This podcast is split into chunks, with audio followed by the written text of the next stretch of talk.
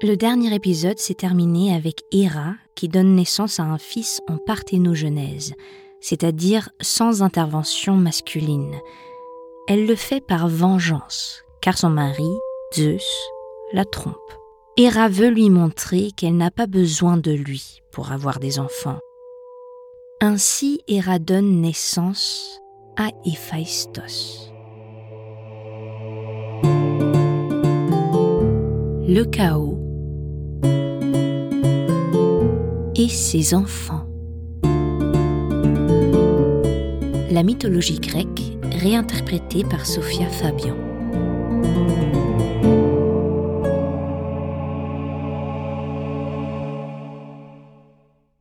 Héra regarde son bébé qui crie et ne ressent aucun instinct maternel. C'est un enfant extraordinairement laid et qui, en plus, est handicapé.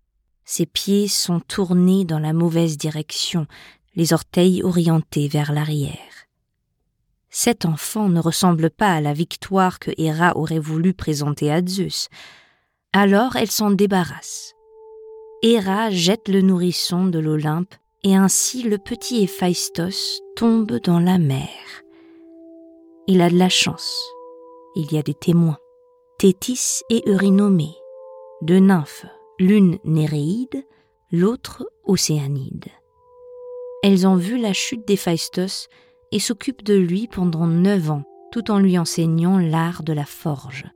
Reconnaissant, ils leur fabriquent de magnifiques bijoux qu'elles exhibent à la cour de l'Olympe. Un jour, Héra remarque les beaux bijoux de Thétis et lui demande d'où ils viennent. Thétis lui parle alors de ce jeune artisan doué. Sans surprise, Héra demande que cet artisan lui confectionne quelque chose à son tour. Et Thétis transmet cette demande à Héphaïstos. Héphaïstos connaît l'histoire de sa naissance. Thétis et Eurynomée lui ont tout raconté. Sachant comment sa mère s'est débarrassée de lui, il gravit la montagne en boitant et explique son intention à Héra. Il veut prendre sa place légitime sur l'Olympe. Héra regarde Héphaïstos de bas en haut, lui, le forgeron boiteux, et elle éclate de rire. Tu n'es pas mon fils, Remplis plutôt ta tâche de forgeron. Je t'ai appelé pour que tu me construises un trône qui vaut la peine que je m'y assoie. Frustré, Héphaïstos rebrousse chemin en boitant. La descente est presque plus difficile que la montée. Humilié et en colère, il décide de punir sa mère et de se faire une place sur l'Olympe. Il construit donc un trône pour Héra, entièrement en or, et il y intègre un petit mécanisme d'une grande finesse. De retour sur l'Olympe, il présente le trône doré et magnifiquement décoré à Héra. Elle est ravie et s'y assoit immédiatement. À peine ses bras ont-ils touché les accoudoirs que le mécanisme se déclenche et Héra se retrouve attachée à son luxueux trône. Lorsque les autres dieux de l'Olympe veulent venir en aide à Héra, le trône s'envole et flotte au-dessus du sol, avec la déesse ficelée et vociférante. Tous les dieux essayent de libérer Héra, mais aucun ne réussit. Héphaïstos observe la scène et sourit. Les dieux le supplient de libérer sa mère, car lui seul connaît le mécanisme. Mais Héphaïstos répond seulement Quelle mère? Je n'ai pas de mère.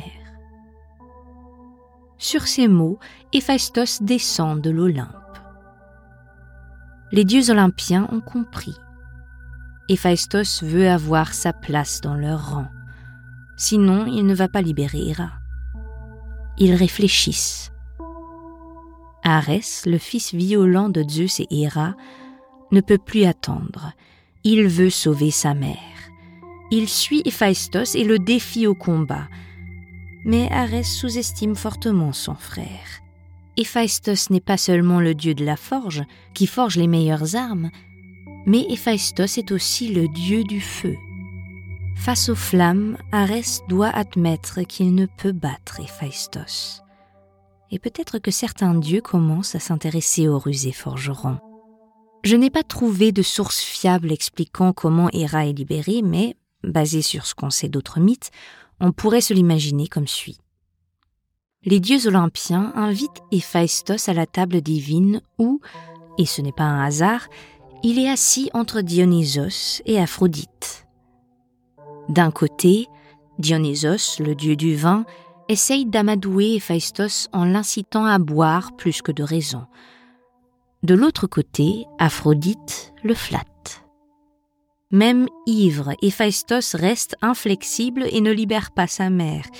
Il veut sa place sur l'Olympe et maintenant, enivré par le vin, il en veut encore plus. Il explique donc qu'il ne libérera sa mère que s'il est admis et s'il épouse Aphrodite. Aphrodite est sur le point de répondre quelque chose et même Arès en colère s'apprête à réprimander Héphaïstos, mais Zeus ne les laisse pas s'exprimer. Héra, sa femme, encline à la colère et à la vengeance, ne lui pardonnerait jamais si elle restait captive plus longtemps. Ainsi, il donne à ce forgeron boiteux la belle Aphrodite et annonce qu'il accueillera Héphaïstos en tant qu'échanson de l'Olympe. Héphaïstos s'installe donc sur l'Olympe et construit une belle forge. Avec le temps, le dieu habile de ses mains gagne de plus en plus de reconnaissance parmi les Olympiens. En fait, Zeus finit par tolérer qu'il construise son propre palais sur l'Olympe. Bien sûr, celui-ci est un peu plus petit que celui de Zeus, mais c'est quand même un palais somptueux. Dans d'autres versions du mythe, le palais d'Héphaïstos se trouve dans un volcan. Un jour, Zeus se promène le long d'une rivière appelée Triton, lorsque soudain il est pris d'une migraine atroce. Il a l'impression que sa tête va exploser et ne peut presque plus bouger tellement il a mal. Il appelle Héphaïstos à l'aide et le supplie de lui fendre la tête. Héphaïstos hésite. Fendre la tête du plus grand des dieux? Mais Zeus insiste et Héphaïstos obéit. Il frappe de toutes ses forces avec son énorme marteau sur la tête de Zeus.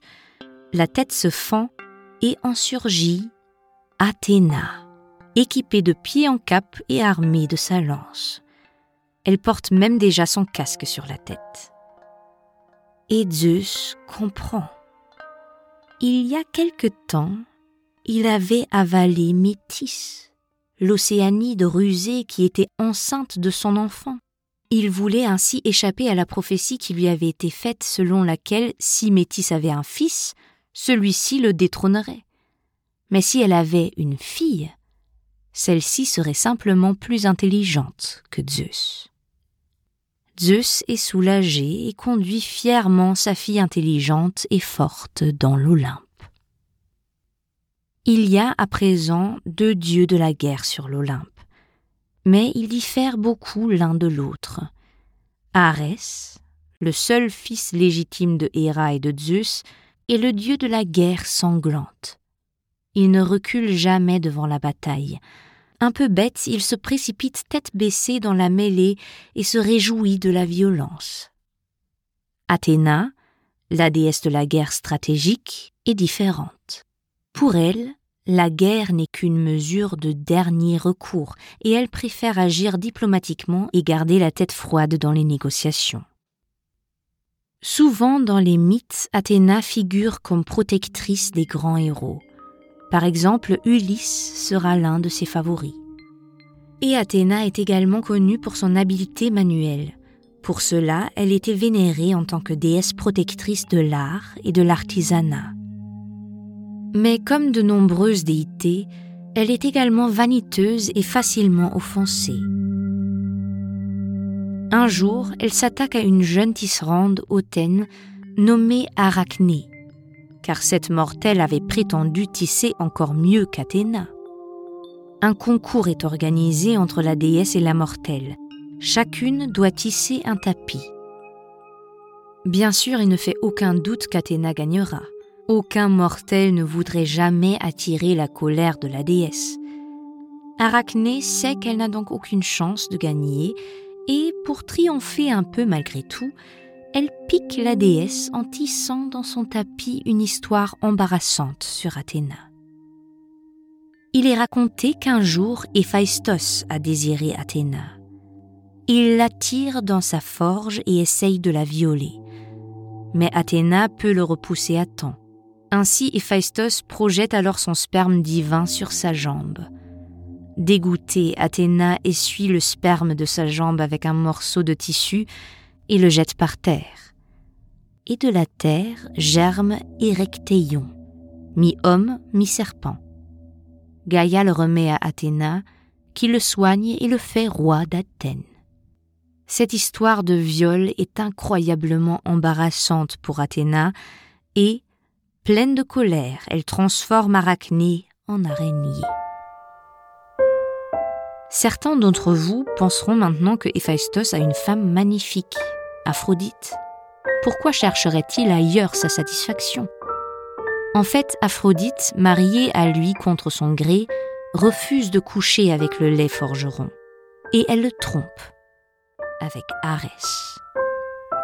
Et c'est de cela dont nous parlerons dans le prochain épisode.